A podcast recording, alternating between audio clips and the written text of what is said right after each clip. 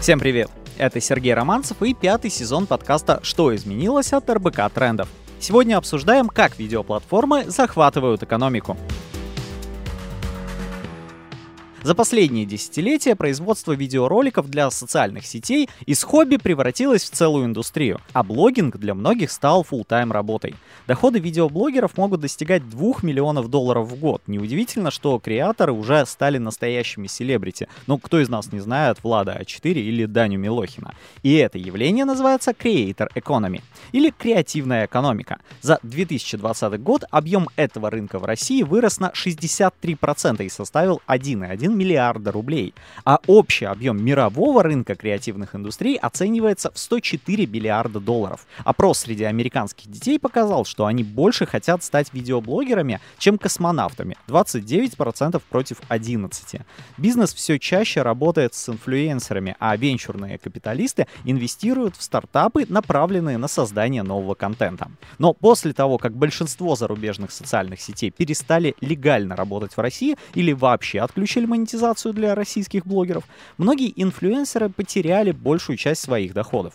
В новом выпуске подкаста «Что изменилось?» мы поговорим о том, что происходит с российской креативной экономикой, зачем компании сотрудничают с блогерами и как видеоплатформы защищают авторские права производителей контента.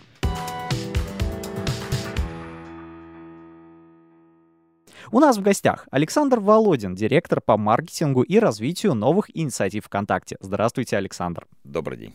И Алена Денисова, преподаватель, эксперт по медиаправу, юрист в сфере авторского права и права развлекательных индустрий. Здравствуйте, Алена. Здравствуйте.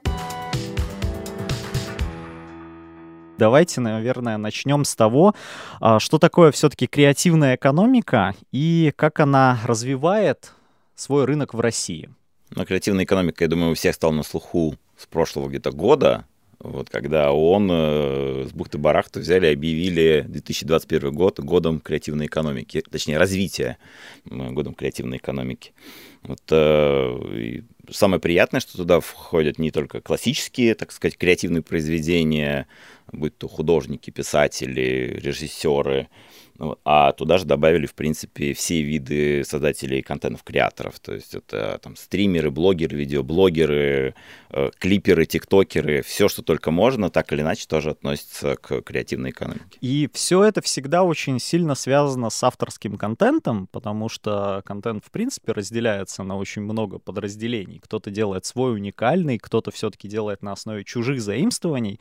А, Алена, а много ли в этой экономике судебных процессов процессов, а, когда большинство, наверное, все-таки не может договориться между друг другом. Да, конечно, безусловно, их очень много. Я как практикующий юрист могу это подтвердить.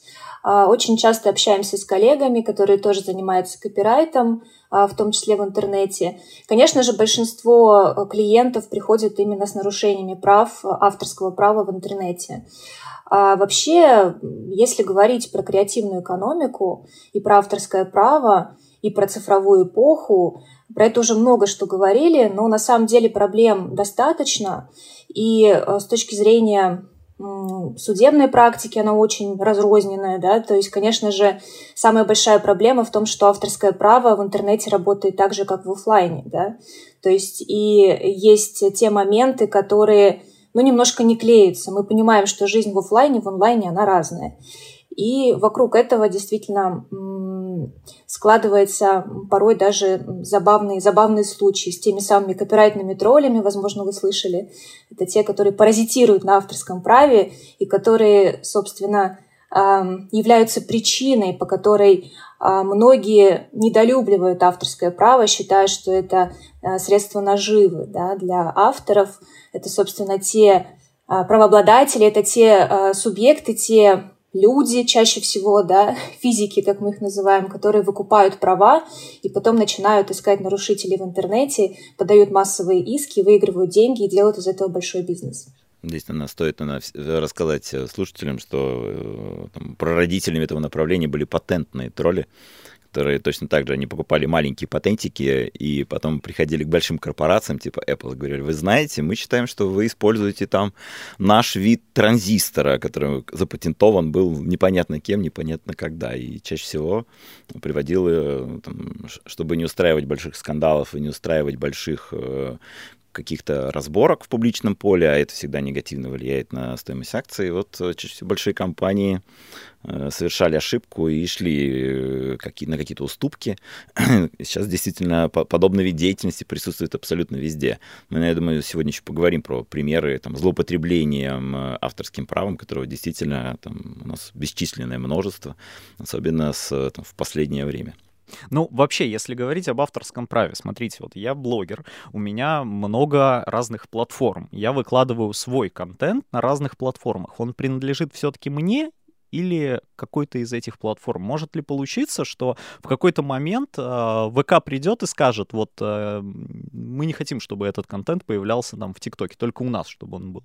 Или ну, в классическом моё? понимании там есть примеры крупных платформ, которые требуют эксклюзива, вот как ты говоришь, это компания, например, Twitch, которая сейчас э, долгое время говорила о том, что там, я запрещаю вам размещать где-то еще, потом кто-то ее пару раз засудил, и они передумали не так давно, вот пару дней назад, они заявили о том, что, ну, наверное, надо менять позицию. В целом, конечно, ну, э, там, социальные сети имеют очень такой специфический статус. Мы контентные, сказать, контентный посредник, информационный посредник.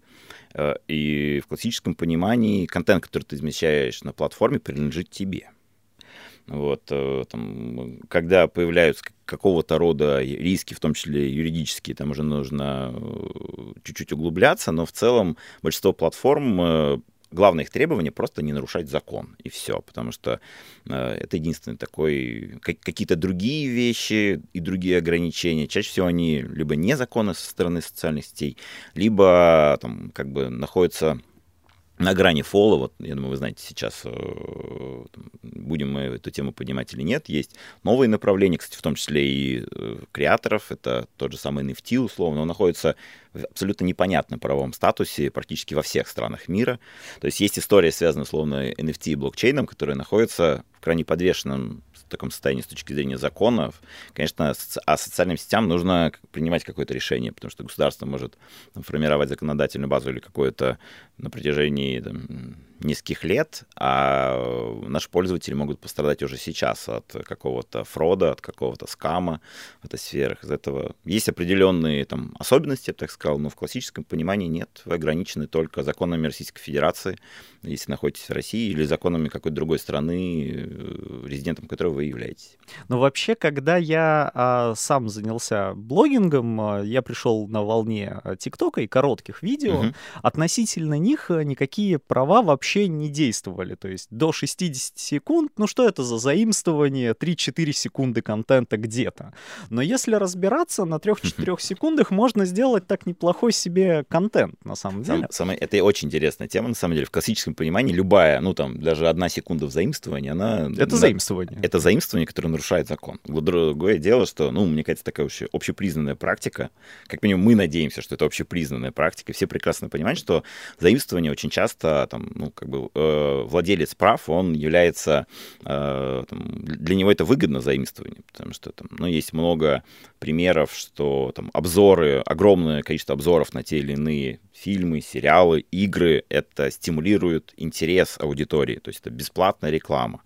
Вот то же самое, там, если популярный стример, блогер, либо кто-нибудь слушает какое-то музыкальное произведение, зачастую это, наоборот, мотивирует его фанатов пойти и послушать. Но другое ну, дело, что иногда да. бывают как, какого-то рода другие ситуации. Чаще всего э, просто такой эксплойт происходит со стороны правообладателей, когда они вот им вот конкретно месте что-то не нравится. Так что заимствование заимствованием, вроде бы оно вне закона, но это такое как бы выгодное партнерство, э, такой симбиоз, потому что авторы генерят на основе этого контента какие-то свои контентные единицы, новые, уникальные, и это в том числе привлекает интерес э, к там, первоисточнику. Если разбираться относительно музыкальной индустрии, то короткие видео стали отличным промо для будущих треков, и я знаю историю, когда некоторые треки, они даже не вышли в своей полной версии, потому что, в принципе, уже своим создателям принесли даже из этого маленького кусочка столько, что, в принципе, и этого хватает. И вот тут вопрос — а, единица контента, которую uh-huh. создал другой человек на основе, допустим, а, части музыкального произведения. Можно ли ее считать твоим продуктом? Или все-таки это так как заимствование по правам? Это как сейчас очень популярная, наверное, одна из самых популярных тематик контента, когда ты берешь чужой ролик. Да. Да, и ты это его... очень удобно да. в ВК, поэтому у меня ничего не получается. Вот, а э, ты берешь чужой ролик, поверх э, накладываешь свою прекрасную физиономию, и э, сопровождаешься своим комментарием. Но это тоже, это тоже работа. Да, это, это более работа. ленивая работа. Зачастую ты адаптируешь эту контентную единицу, этот короткий ролик, Э, под э, другие рынки, потому что так не очень понятно, что там происходит, там какие-то иероглифы, очень круто, но непонятно.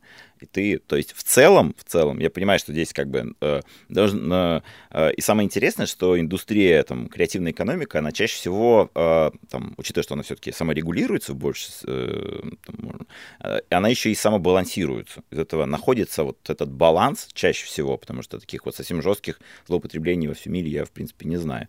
Когда, э, в принципе, э, э, сказать, не паразитируют на каких-то единицах контента. Обычно там, право, правообладатели сами понимают, что там, кто-то, используя их контент, там, условно зарабатывает, собирает какую-то аудиторию и начинает эту нишу тоже использовать.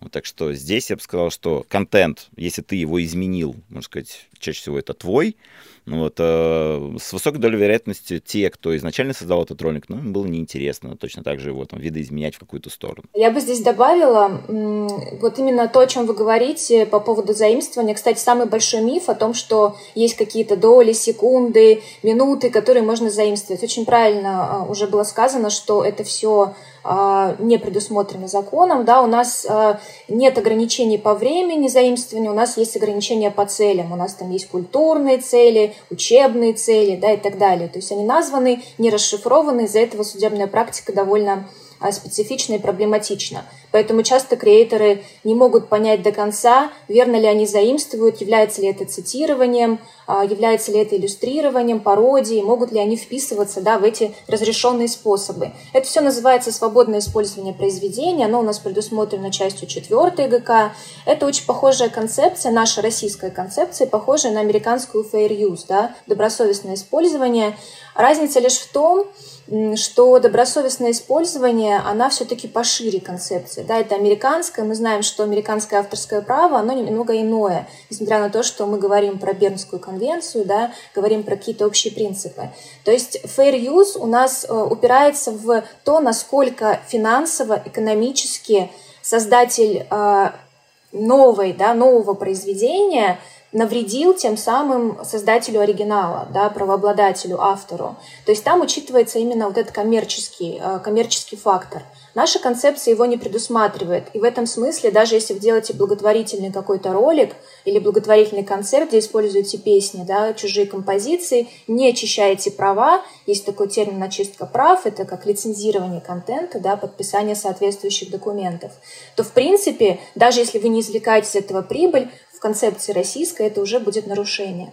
Вот, поэтому э, вот тут очень э, такая скользкая, да, скользкая дорожка, где очень часто ошибаются на практике. И именно вот эта статья 1274 да, по свободному использованию является таким камнем преткновения. Очень богатая практика, очень разнообразная, и поэтому а, прежде чем а, что-то, да, как, бы креатор понимает, что он заимствует какой-то контент, ну, например, тот же Bad Comedian, да, который делает обзоры на кино, соответственно, мы видим, как он пытается, вот с точки зрения, вот я как юрист вижу, что он пытается подстроить свои способы да, заимствования, выстроить стратегию в соответствии с нормами закона. Это очень правильно, да, когда в, вот в условиях цифровой эпохи и вот этого авторского права в интернете а, очень а, важно на берегу, да, пока мы не начали делать контент, понимая, что мы заимствуем чужое, вы, выработать стратегию, как мы можем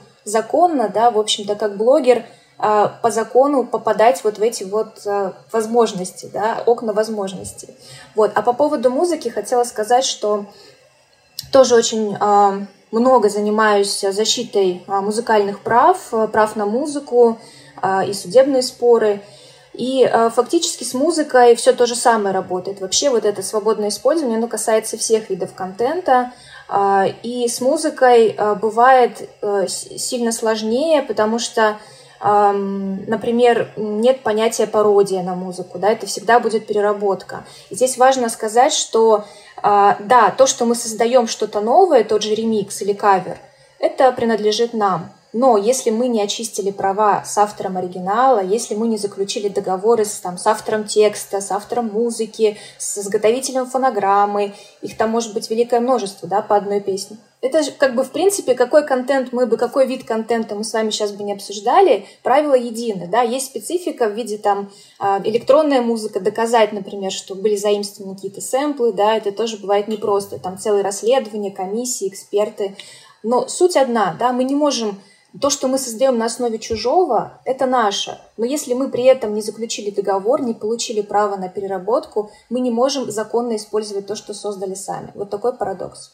У меня было несколько конфликтов, угу. когда человек брал мой контент и целенаправленно его снимал как липсинки, вот Э, как этот современный uh-huh. модный тренд, э, когда берется один контент, на него делается такая реакция, а, и на нем набирались огромные просмотры.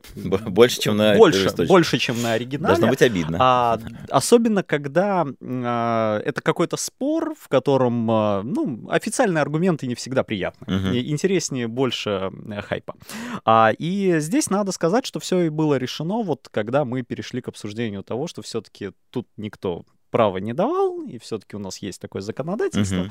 А, и я понял, что пока это всех устраивает, все это весело, и можно на это закрывать глаза, набирать просмотры, расти, и все прекрасно. Когда это затрагивает чьи-то интересы, пусть даже не в финансовом плане, а, то с этим лучше завязывать, потому что, в принципе, в правовом вопросе правообладатель... Там тоже, да, ну то есть история в том, что даже там, понимая, что закон на твоей стороне, учитывая, что требуется нанимать юристов. Много сил, Да, можно, можно очень сильно и долго и эффективно затягивать эти процессы, и в итоге потом не очень понятно, как это кто будет в выигрыше. Ну, то есть тема авторского права в интернете, особенно в нашей прекрасной стране, не идеальна. Я бы вот так назвал. А, у меня к встрече с вами собралось немало вопросов, честно говоря, потому что а, та же платформа а, ВКонтакте, она привлекает очень большое количество новых креаторов, а, которые раньше работали на других площадках, на которых теперь работать уже сложнее.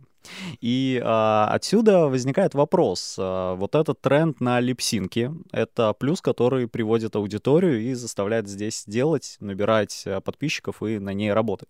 Но я помню, что еще запускали программу монетизации сроком на три месяца для ВК Clips. Для всех форматов. Вообще для всех форматов. Да, у нас э, в один момент, э, понимая там, проблематику, понимая, что рынок когда креативной экономики, если начинает испытывать довольно глубокий кризис, мы пошли на довольно такой для себя важный шаг и очень сильно увеличили все монетизационные наши инструменты. Какие-то из них мы даже датировали на протяжении довольно долгого периода времени. Будут ли они еще запускаться?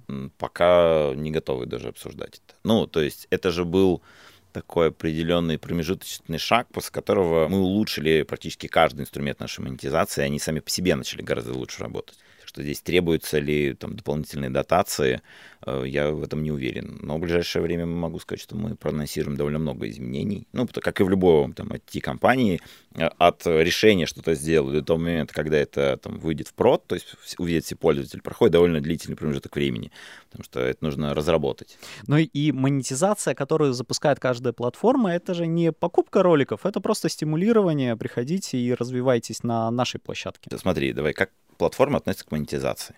Для того, чтобы креатор там, делал это не в свободное от работы время, относился к этому именно как к работе, он должен э, от этих, э, от инструментов монетизации получать достаточное количество денег для того, чтобы это могло заменить работу. Здесь мы со стороны платформы там, улучшаем наши инструменты монетизации, и это пер, пер, первостепенная задача.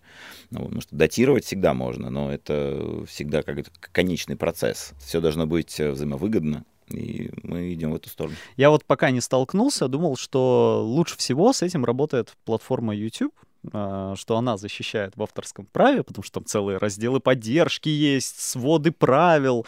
А, правда, когда я с этим столкнулся, оказалось, что очень много белых пятен, которыми все умело пользуются, и поддержка не налагает никаких санкций. И чтобы действительно платформа повлияла на нарушителя, а, приходится переходить на риторику «поймите меня как человека», а, а не ссылаясь на... Такая уже очень бизнес-подход. Да, и надо сказать, что вот этот э, подход, он возымеет э, действие, если вас э, услышит техподдержка, и, опять же, неофициально поговорить с человеком, с автором какого-то контента mm-hmm. на YouTube.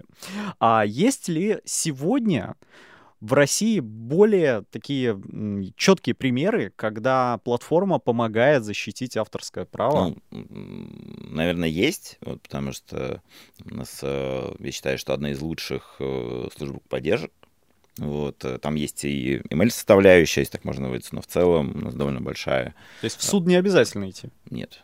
Ну, то есть вы довольно быстро можете оформить жалобу, там, в кратчайшие сроки с вами свяжется специалисты из там, агент поддержки, там, услышит вашу точку зрения, там, найдет сценарий, по которому сейчас правильно пройти. Это если там вот точечно, но так для там, крупных игроков, э, Content ID, э, в принципе, все необходимые инструменты э, даже для того, чтобы защитить ваш контент сейчас и в будущем, для того, чтобы не, как сказать, уже поступательно, когда он появился и там набрал какое-то количество просмотров для того, чтобы там, он даже не появился. Все эти инструменты у нас на площадке, конечно, есть.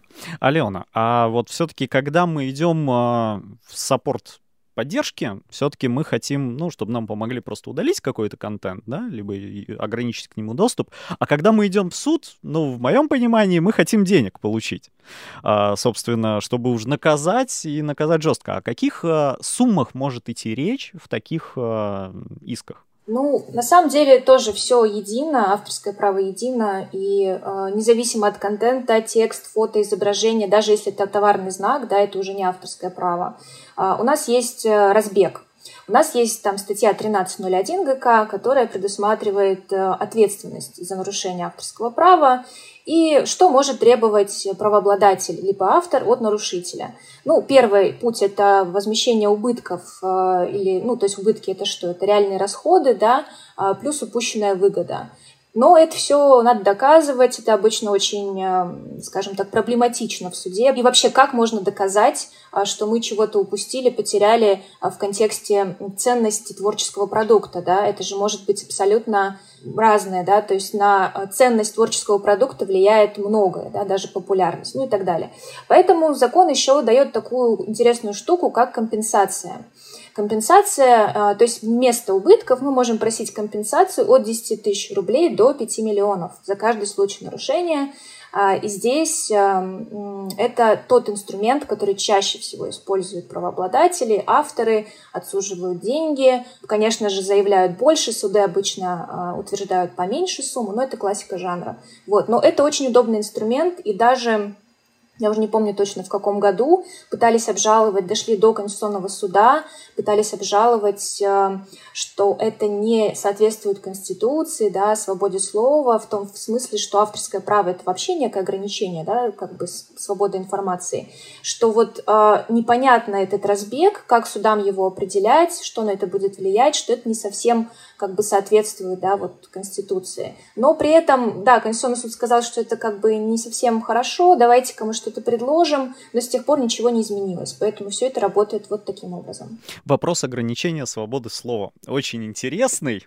А, я бы хотел спросить а, такую инсайдерскую информацию. Я помню, что Яндекс.Дзен, а, он прям официально сказал, мы выключаем алгоритмы, и э, вот э, на кого вы подписаны, контент этих людей вы смотреть можете. Uh-huh. А, собственно, алгоритм мы включим попозже, В моем понимании, как айтишника, выключить алгоритм и потом его включить, это немножко не так работает. В принципе, ему это надо как-то абсолютно не так работает. самообучиться, что-то понимать, а, собрать какой-то бэкграунд информации. Угу. Я понимаю, что когда вернется, опять же, тот же ТикТок, а, таким, как он был, явно он уже такой не будет, потому что сломать просто, вернуть все как было, практически нереально, мне кажется. А как в ВК-клипсах э, обстоят дела? Там есть какой-то алгоритм? Всегда есть алгоритм. Нет, умная лента — это отдельная тема даже для обсуждения. Но если совсем коротко, мы проводили много экспериментов относительно того, что а что если отказаться от алгоритмичной ленты и вернуть хронологическую? Ну, конечно, там, мы настолько привыкли к тому, что э, лента подстраивается под наши предпочтения, иногда пред, э, там, подстраиваться под наше конкретное настроение условно. Умные алгоритмы, они чуть ли не понимают, сколько сейчас времени, какой контент тебе показывать. Э, то есть ты сможешь сейчас длинный фильм посмотреть условно или нет. Так что сейчас взять и что-то отключить, ну, это просто уничтожить э, действительно интересы аудитории, потому что интерес и там, таймспенд в том или ином продукте падает многократно сразу же, как только мы начинаем даже первые шаги в эту сторону делать. Когда я начал работать э, с Apple, делать про них больше контента, я столкнулся с э, их э, стандартными письмами перед презентацией о том, что мы напоминаем вам, что интеллектуальная собственность каждого — это его интеллектуальная собственность, поэтому он сам решает, а, кто может ретранслировать контент, а кто нет. А таким методом Apple всегда как бы напоминала, не надо пытаться встроить нашу презентацию uh-huh. в свои презентации. Но, насколько я знаю, а, на платформе ВК можно проводить такие ретрансляции, а, каждый год их проводят и э, их э, не банят. Получается, что на вашу систему не распространяется какой-то контент ID? Не, распространяется. Здесь больше стоит этот вопрос адресовать Apple, почему они со своей стороны там, не позаботились об этом, не э, загрузили там фингерпринты, либо контент ID, либо каким-то образом э, не, не пытаются ограничить этот контент. Здесь нужно понимать, что любой контент, который загружается на платформу, если он не нарушает закон Российской Федерации, мы не считаем, мы как бы изначально считаем, что он ничего не нарушил. Должен прийти правообладатель вот, и сказать, что это, допустим, мое потому что у нас есть много, например, прецедентов обратных, когда там мы, э, представители службы поддержки, проактивно предполагали, что это пиратский контент, и думали даже к нему ограничивать, и потом оказалось, что там тот или иной э, владелец паблика имел право на эту трансляцию или там разместить именно этот кусок, этот тизер, и таких примеров тоже много. Так что здесь э, там, у нас преимущество невиновности. Каждый контент у нас появляется легально, для того, чтобы... А вот дальше уже, там, если кто-то пришел и сказал, что нелегально, мы тогда сразу же стараемся предпринять какие-то меры, вот, э, согласно тому, что, как, насчет чего договоримся с правообладателем.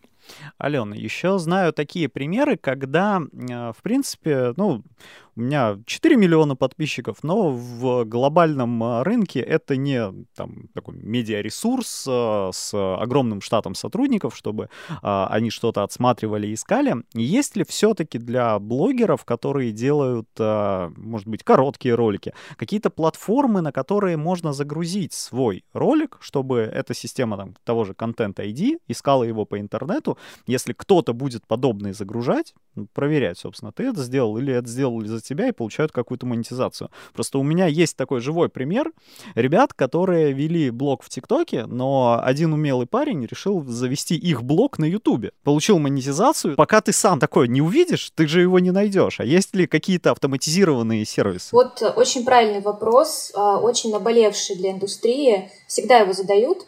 А, на самом деле каких-то э, автоматических, автоматизированных, алгоритмических да, решений пока что нет. Об этом идет речь давно. Сначала а, до всяких вот этих алгоритмов, да, когда они стали э, мейнстримом, да, говорили про создание такой базы, да, чтобы понимать, но ну, мы, мы же с вами, э, ну, чтобы понимать, кто является автором, правообладателем, кому обращаться, да, с кем нужно очищать права, чтобы законно использовать, если я как блогер хочу действовать в легальном поле. А, говорили, что надо бы создавать какие-то реестры. Частично у нас по музыке с этим попроще, потому что есть а, российское авторское общество, у них есть определенная база правообладателей, с музыкой попроще. А вот что касается глобально да, всех этих фотографий, постов, инфографики, дизайна, который распространяется в интернете, это же просто огромная вселенная, в которой невозможно понять, кто за что отвечает, поэтому, и, наверное, невозможно создать такой алгоритм. А, все бы хотели, но, к сожалению, нельзя, да, и вот действительно здесь а, всегда, когда дело доходит до суда, на что смотрит суд – и от чего будет зависеть, э, сколько придется э, вынь да положь да, денег за нарушение. Зависит от того, сможет ли нарушитель, потенциальный либо настоящий, да, доказать, что э, он сделал все возможное, чтобы вычислить, кто является правообладателем, он пытался выяснить, он э, писал какие-то запросы куда-то, он там с кем-то ну, переписку покажет, да, скриншоты какие-то, э, не знаю, свидетелей приведет, что он там запрашивал в РАУ, там еще куда-то ходил.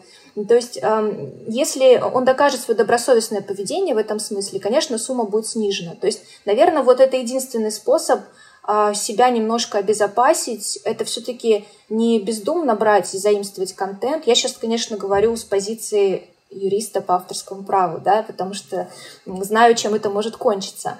Конечно, есть случаи, когда э, мы заимствуем чужое, и нам за это ничего не прилетает. И многим обидно, почему, да. Ну вот авторское право в интернете, оно работает точечно, потому что невозможно увидеть всех нарушителей, найти всех нарушителей. Правообладатели это все как бы выстреливает очень точечно.